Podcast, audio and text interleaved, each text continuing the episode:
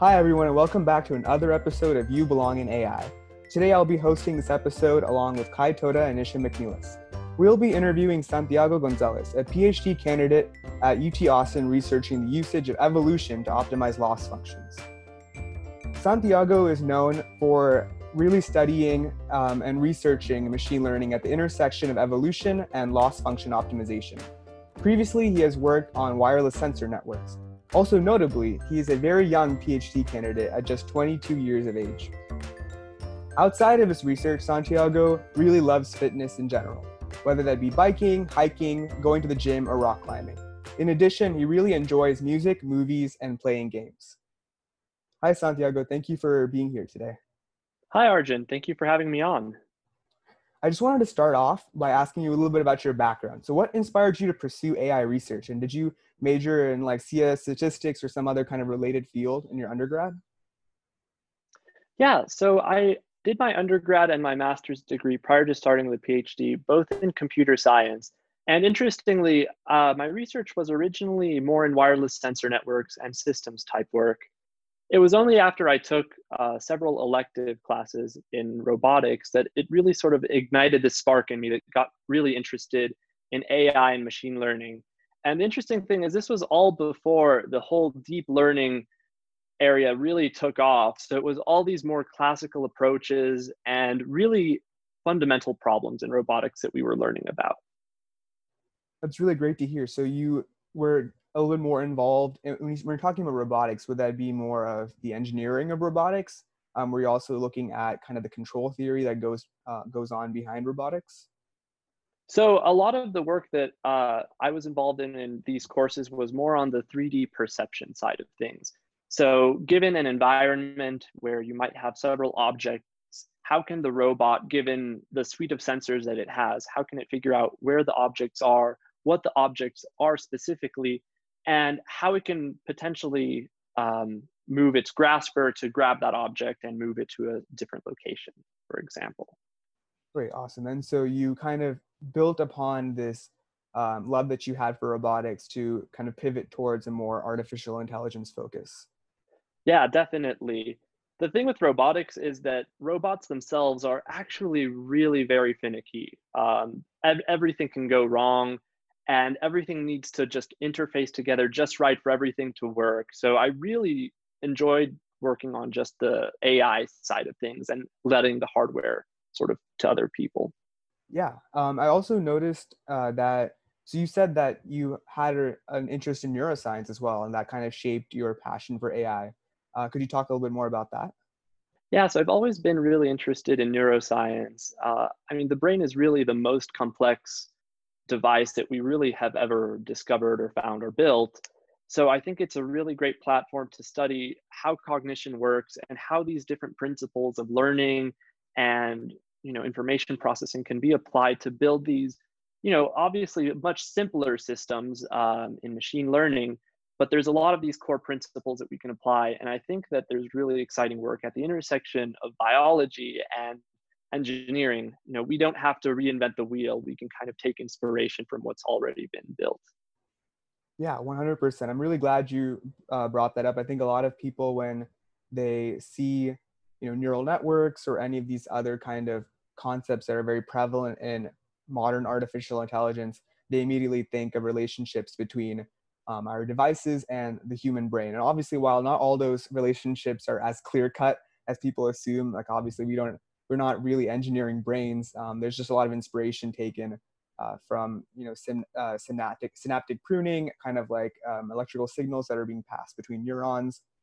So I'm really happy to hear that you were inspired by that, and hopefully you kind of integrate that passion, like taking inspiration from neuroscience into the research you do every day. Oh, definitely. Yeah, I feel the interdisciplinary sharing of information between fields is really kind of what fuels all these big major discoveries. So I'm going to pivot a little bit right now into more about your current experience as a PhD candidate at UT Austin. So you identify as a queer person of color within CS. And so I just wanted to ask, as a queer person of color, particularly within academia in CS, what is great about what is great about having that identity? Has it shaped your work? Does it influence the kind of organizations that you've joined within UT Austin? So it's been maybe not as influential in certain ways, but more influential in others. So the PhD program, at least in computer science, it's already an extremely diverse program. There's a lot of international students from all over the world. So you really already have this really nice melting pot of different ideas, different cultures, different ways of thinking. So your own personal identity being a little bit different isn't really a huge factor, because everyone is already a little bit different in their own way and has their own things to bring to the table. Though it's certainly, things have obviously moved forward very well in terms of acceptance over the past few years, but there's still, a few things here and there where, you do just kind of have to think through things a little bit more and be a little more reserved and really think about, is this an appropriate place to sort of have this aspect of myself really come out, or is it something I need to sort of keep a little bit more hidden here? Right, and that kind of ties into the next question that I was going to ask about. Have there been any instances where you haven't found it particularly easy, or it's been a little bit confusing about whether to keep your identity a more hidden aspect of yourself or make it more open? Like in particular, like what areas within just UT Austin in general have you found it very comfortable to be open about your true authentic self?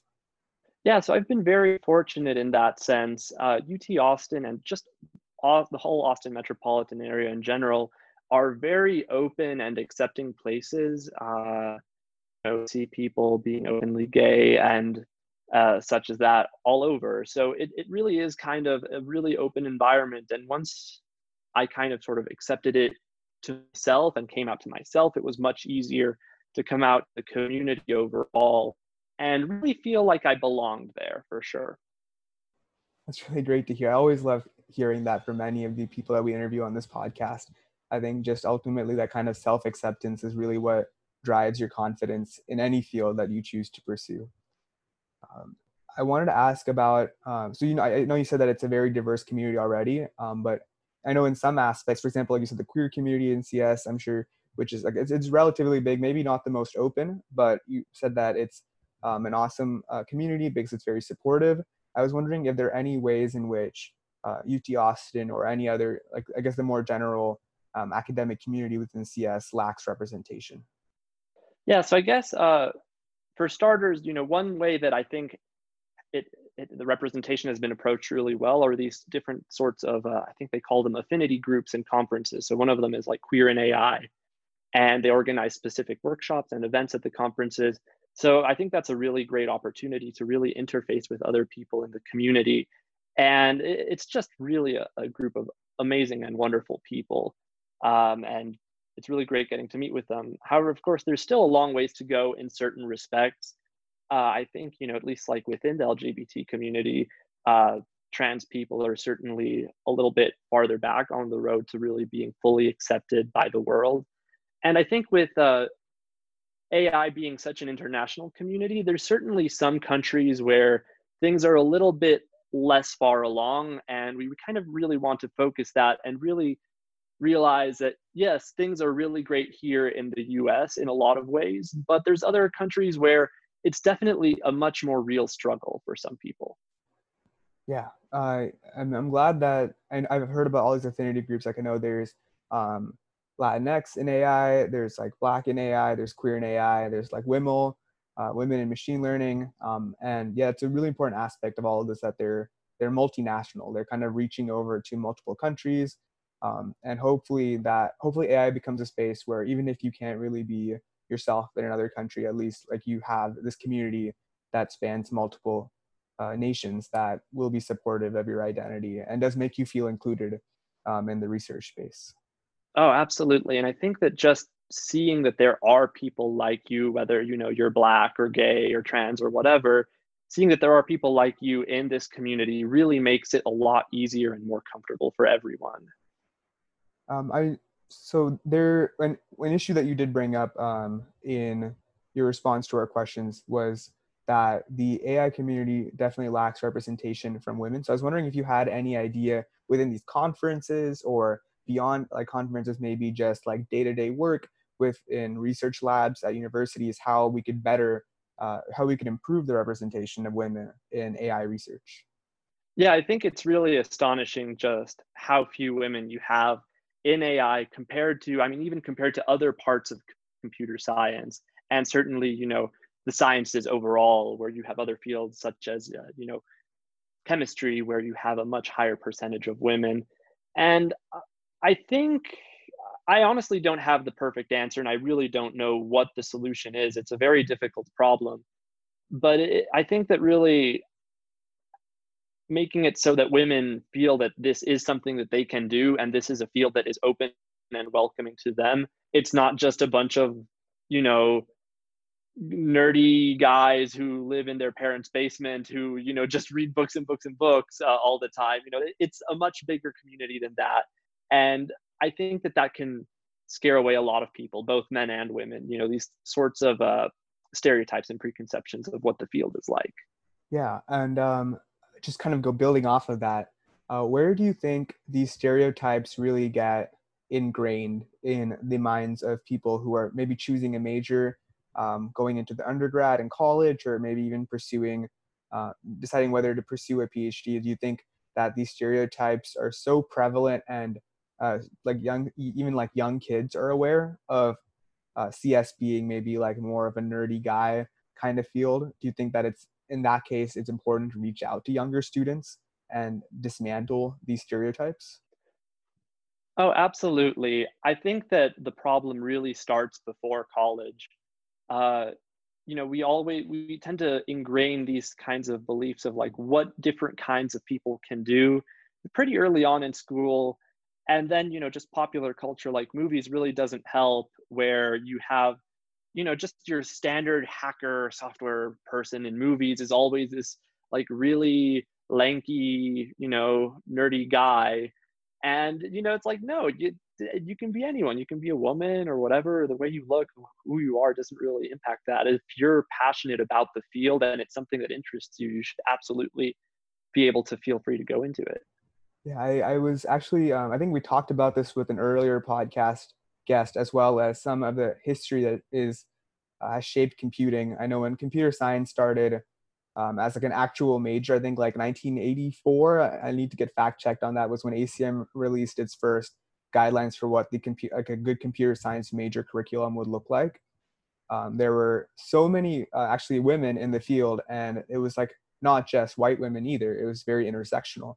I remember hearing a talk from a woman of, a Native American woman who actually grew up on a reservation, who majored in electrical engineering with an emphasis in computer science back in the 1980s. However, things have changed so much just because of, like, even toys. Toys plays a major factor in this. There's like, this is gendering of toys such that, you know, women play, young girls play with, you know, Barbies and other kind of, they have more, all these Barbies tend to also have jobs that are related to cosmetics or art or like anything more humanities oriented. Whereas the, you know, there's always like for the toys that young boys play with, they generally are more technology oriented. And in addition to that, like there were a series of movies in the 80s and 90s that really brought up this hacker culture. I think there was one featuring Matthew Broderick, I think like in 1983. I can't remember the exact name of the film right now, but that was really one of the first things that reinforced that, like, the, you know, teenagers in high school, like male teenagers in high school are the ones who like go into the command line and then like type in commands that get you to access different programs. And even in the 90s at UCLA, there were statistics that women were decently represented highly as compared to now, like 50% of the CS population. Whereas now it's not even close to 20, which is like, you know, very concerning. People think that it's always been this low, but in fact, it's just been declining, especially throughout the 2000s. So in terms of reaching out to youth, you said that that's very important to do. Do you recommend for the organizations that are going out and doing this, that we kind of start, like, do you recommend integrating something into the curriculum? Should we have more explicit conversations about diversity and inclusion with younger students, like even when they're in elementary school? I know like a lot of universities right now are kind of shouldering the burden of going out and reaching out to these elementary or like middle or high school students. But I just wanted to know what your thoughts are on having this be more integrated, like explicitly, both like tech and the diversity aspect into students' curriculums. Yeah, I think a big part is that just school curriculums, at least here in the US, are just so outdated that a lot of these different kinds of engineering disciplines aren't even covered in any way. There's a lot of, focus on other things. So students really only get exposure to these different fields if they're, if they manually go out to look into the material themselves, or if they're guided by this. Because, they're pure, I think it really kind of a mainstay for different curricula. That, and with school, have everyone going to school, you really have this challenge, I think, with diversity, because you already have everyone in schools. You have gay people, Black people, white people, everyone in there. So if you get everyone in there early on in these fields, I think that it all sort of trickles up the ladder. Yeah, I completely agree. I think like obviously Kai and Isha agree as well. A large part of this is like we just need to represent. Like I think that like making that representation more explicit is a key factor. With people, you mentioned earlier that individuals are drawn towards fields where they see representation of their own identities, and like I think like this representation is not very equal all the time, but it does exist. And just to kind of increase the level of equality, it's obviously like a great solution if we can take individuals such as yourself or individuals who like also identify with other kind of underrepresented identities within the field and be like, wow, this person is thriving, like look at them. And it's not because like CS is it's only meant for individuals who are like live in their parents' basement and are white and male. Like it's because anyone can do it, including you. So yeah, I think that's awesome. I think this is like a great conversation. And I'd love to continue it, but just for the sake of making sure our episode fits into a certain amount of time, we're going to transition a little bit into your experience within academia more professionally. So I was just wondering if you could talk a little bit about how your experience doing research and how you enjoy kind of doing research every single day, what the culture is like, etc. Yeah, definitely. So when I first started the PhD program, I knew a little bit what to expect, but it really was sort of an explore as you go sort of experience for me. It ended up being much better than I expected in a lot of ways. I think that being able to get really deep into a project and approach it with extreme scientific rigor to really make new insights and push the field forward, I think that that's one of my absolute favorite parts of having done this, of having been part of the PhD program. Yeah, so the question that I had was around kind of like the culture, and then I was going to tie it back into just like you brought up how you hadn't really come out to yourself or others kind of coming into your PhD, and so what it was like doing that as a PhD student, and how that was made easier by the fact that you have a good culture at your lab.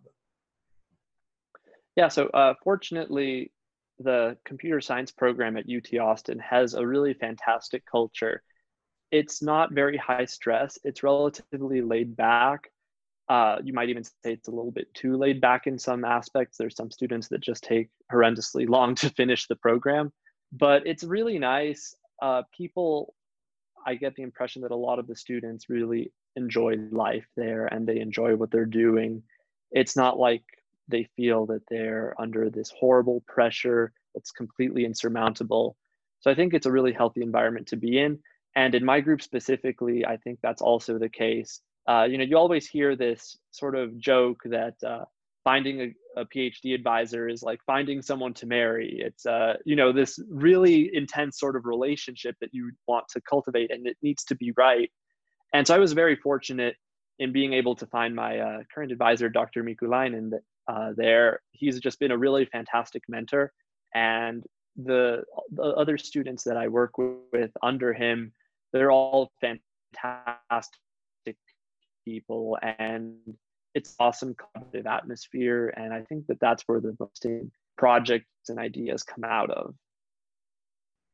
I just kind of wanted to touch upon again, just so the reason that I'm not kind of like harping on or like kind of mystifying the whole aspect of being like queer in academia. I'm just kind of trying to like, the reason I keep on pushing that as the last time I want to do it is just because I think it makes it very clear to students who are really scared to come out, you know, to the people around them, that it is possible and that there will not be repercussions of it, or that people will actually accept you and it's actually beneficial for you to do so. So I was just wondering if you could talk about that component. Yeah, definitely. So I came out relatively late. I had already started the PhD program when I came out, both to myself and to others. So it was definitely a little bit stressful at first, but once it's all over with, I really felt this huge burden lifted, and it's kind of great being able to just work and do research, being your true self and not feeling like there's anything you have to hide about your identity and who you are. Wow. Okay. Well, that's also really great to hear. I think those are the kind of messages that really need to be broadcasted, that, yeah, it's always going to be stressful because of how society is. But ultimately, like, it's just so great for you as a person, and also great for the people around you, that you just get to work and collaborate and, you know, have fun in a more open environment in general. So with that very positive message and note right there, I want to transition host control over to I think it's Nisha is next for questions 3 and 4, 2 and 3, and so she will go over those right now. Yeah, so everything we've heard about your research right now seems really cool, so we'd love to hear a little bit more about what you're researching, what your lab is like, and overall what the academic culture of UT Austin is like. Sure. So my research is essentially at the intersection of evolutionary computation and machine learning. So what my research focuses on specifically nowadays is on using evolution to come up with new options from the network that are able to learn faster, higher levels of performance, and even better resistance against adversarial attacks. And this is an entirely new sort of idea. When we first got started with it, I was really honestly unsure whether it was just an absolutely horrible idea, and that's why no one had tried it before, because you always see pretty much everyone using the cross-entropy loss or something pretty standard like that when training. Is that something, like research in general, do you think that you would want to pursue that even after getting your PhD, or would you want to shift more into industry? Yeah, so I definitely want to work in industry once I graduate. I've definitely had my fair share of being in academia, but I do want to ideally stay within this kind of nice area of evolutionary computation and machine learning. I think that there's a lot of really interesting problems that can be solved using these approaches, and it's really something that hasn't had a whole lot of traction in the field. Apparently, there's been a lot of inter-university and inter-professor squabbling, which has resulted in this not being the case. But yeah, I think evolution has a lot of power to solve lots of really interesting problems in creative ways. And I think that's what really makes it special. Instead of having a human hand design and fine-tune and engineer a solution to a specific problem, you can really set up evolution to do that for you. And it can oftentimes find solutions to problems in ways that really aren't immediately obvious to people. Yeah, I think that's a really good way to put it. And kind of along those lines, what is that really draws you to AI in general? I think that AI has the power to really be a huge have huge positive impacts on the world. I imagine that a world where you have AI working alongside humans to help humans make more informed decisions and make menial tasks, handing those over to an AI to do rather than having a human do, so the human can focus on the more interesting problems. I think that's a really great future to follow. And I think that we're finally at a point where we are starting to have enough of the compute power to really apply this to real world problems. And we were starting to have enough data, thanks to the internet and mobile devices, et cetera, that it's really becoming possible to approach these big questions and big problems now in ways that we haven't really been before. I mean, a lot of the ideas in AI are from 30 years ago, and just up till like the past 10 years, we're finally able to really apply them. Absolutely. I think the magnitude of impact that AI can have is definitely one of the things that I really like about it, but it also does make it a very, very intimidating field. And it can definitely be hard to get into it and start learning more about it. And so I'm curious if you've had any experiences where you felt intimidated by the field as a whole, and if you have had those experiences, how do you kind of react to the challenges that you face? Oh, absolutely. It was incredibly intimidating when I first started, especially with, I feel like AI moves at such a rapid pace nowadays. You always have new ideas, new papers, everything coming out practically every week. And it can be impossible to keep up with. And it is impossible to really keep up with everything. So I sort of just started going along in one direction and sort of starting to focus on the area that really called to me. And there it's almost like surfing in a way. You kind of have to catch up with the wave. And then once you're like right at the top of the wave, you just kind of stay there. If you, do the enough work to read, reading papers and staying afloat essentially. Does that sort of answer your question? Yeah, I think it does. It's just basically you have to start taking steps to try to understand. There's no way to avoid getting into the mess and trying to figure stuff out. Oh yeah, absolutely. And yeah, it really ends up being such that you start to learn about one concept, and then that links you to a bunch of other concepts. And it's all this kind of intertangled web. And you really have to understand, at least for me, it was being able to understand enough about certain areas to be able to move on to sort of the next interesting thing, and not having to, being able to accept that you don't have to understand everything 100%. You can understand these abstractions, and that allows you to sort of move on and just use those abstractions. Yeah, definitely. So this is kind of shifting gears a little bit, and you don't have to answer it if you're not comfortable. It's just something that I am curious about. Given that you're so young as a PhD candidate, do you think that there are any misconceptions that you faced or challenges you faced because of your age, and how did you go about solving them?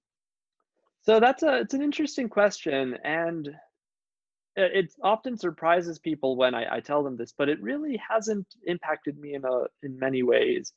I guess I kind of am able to pass for older age than I actually am. But it's certainly interesting in terms of socializing. Apart from the age thing, PhD students are often, I guess in computer science, you already have this sort of stereotype that people are a little bit quirky, a little bit odd socially in certain ways. And that's certainly a little bit true. But when you get to the PhD program, you definitely have a lot more, eccentric people and characters. And so socializing is definitely a bit more of a challenge because there's, first of all, not that many students doing the PhD program. And then the ones that have sort of mutual interests, it ends up being a smaller pool. So with me, at least in UT, I ended up being involved in different student organizations. And a lot of my friends that I would meet up with regularly were either other students in my research group or undergrads. Yeah, I think that's really interesting because I'm sure that's a problem that a lot of people who do have something that makes them different and makes their opinion useful, but also like separates them from other people who they're working with. I'm sure that's a very common problem.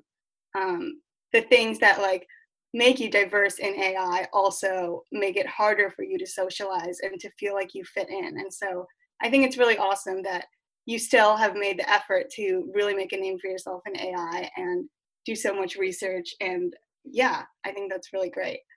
So I'm going to pass it off to Kai now to ask you a little more about representation in AI.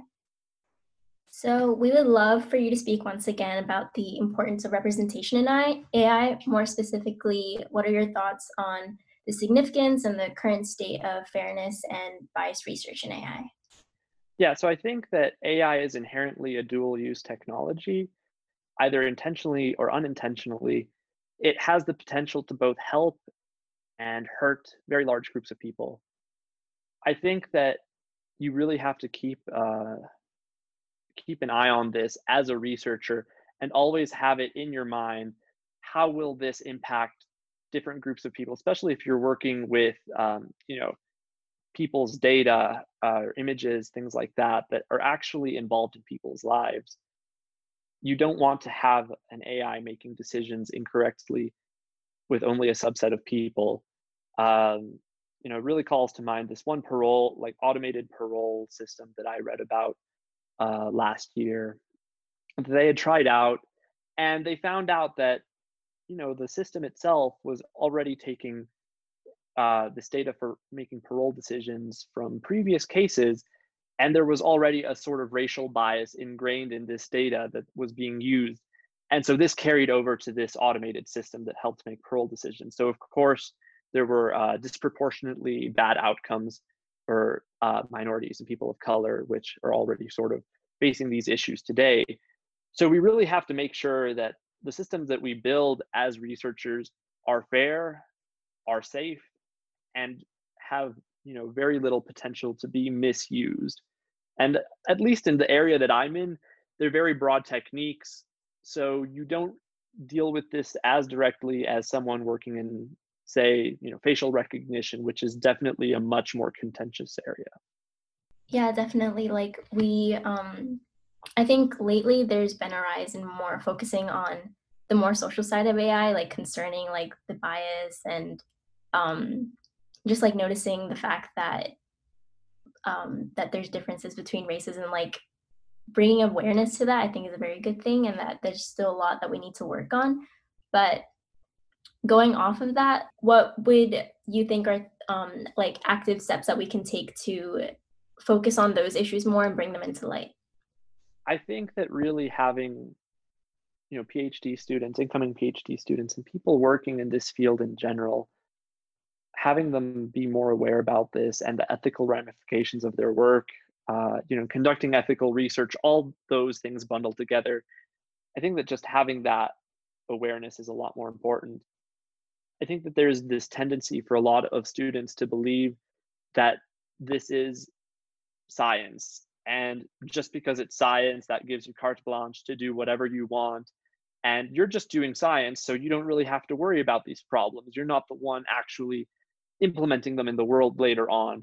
But that's not necessarily always true, and it can have really bad impacts for certain groups of people, or even all people, if you don't keep these things in mind while you're developing your systems. Yeah, for sure. There's this conception that AI is just very tech heavy, and this misconception that there can only be bad, AI is going to take over the world. It's important that we bring to light that there are good sides, that we just have to make sure that we balance everything and consider all of the social effects. Absolutely. So moving on from that, what would your message be to youth from underrepresented groups interested in AI or generally the CS field? So I would say to them, there are people like you, and you can absolutely follow these fields that you're passionate in and be true to yourself. There isn't anything about yourself that makes you incapable of doing this work just because of who you are. If you're interested and you have the motivation and the skills to do it, go ahead and do it, and just be yourself, and you're going to have a very rewarding and happy life and career. Exactly. That's great to hear. And like we discussed, it's obviously always intimidating to jump into something that's completely new and has a lot to it. So what advice would you offer to people who want to get involved in CS or AI, but just aren't sure how to? Yeah, so certainly imposter syndrome when you're starting a PhD, I mean, for me, it was a very real thing. And it pretty much everyone that I've talked with that's done a PhD, they say, oh yeah, totally. So, you know, you might feel like you're completely out of your league or that you're stupid when you're wanting to get into these areas. And the truth is you're not. Everyone starts out like this. Everyone's going through the exact same thing. And I think that just kind of keeping that in mind whenever you're feeling down or dejected, I think it's really important to know this is totally normal. It's okay. And, you know, you just have to keep at it. And eventually you'll look back and you'll be like, oh, wow, I've made so much progress and I'm really happy with the work I'm doing. Yeah, exactly. Like everyone does have to start somewhere. And do you have any tips or resources that you came across for people to like ease themselves into CS or AI?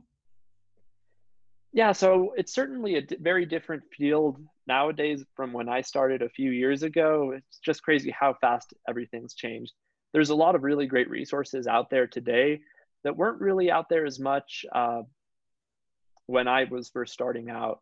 But if you're already in CS and you're wanting to pursue AI, I mean, definitely take a course in AI or machine learning that appeals to you. A really good tip is being able to read papers, I think is an extremely important skill to have, to really learn about these new concepts. And it might seem trivial, like, oh, you just read the paper, but really knowing how to get the best bang for your buck in terms of the time you invest in reading a paper, I think is a really good skill to have. And it's really something that comes with practice. So, you know, there's a paper that seems interesting, just read it. You won't understand a lot of the things in the paper at first. You might only get a few little nuggets of insight, but over time you'll be able to get more and more information out of what you're reading up to the point where it's really just a super good information dense resource, and it allows you to branch off and see sort of other papers that are referenced from that, etc. Definitely reading and understanding papers are two very different things. I remember when I got started, there was so much notation and so much terminology that I had no idea what was going on, but it's gotten much better. Oh, and everyone uses different notation. It's a mess. So along that, so for the longest time, there's been this stigma attached to CS that only geniuses can pick it up, or like you were saying, the people living in their mom's basement and like the nerdy stereotype. Those are the people that do well in CS. So what words of encouragement would you offer to people who want to learn about CS and pursue it, but they're unsure of themselves? So I think that the great part is that CS is such a wide-ranging field, and you can apply it to pretty much anything. So you're bound to have some skill that will be really great in CS and applicable. And pretty much as long as you're able to think methodologically and in a sort of a logical way, you can pick up these concepts. No one goes into CS knowing everything. You know, that's what you're there for. You're there to learn. So if you don't know anything about the field when you get started, I mean, that's totally okay. If you're passionate about it and you're interested in it, totally go pursue it. And you'll find an area within CS that really speaks to you.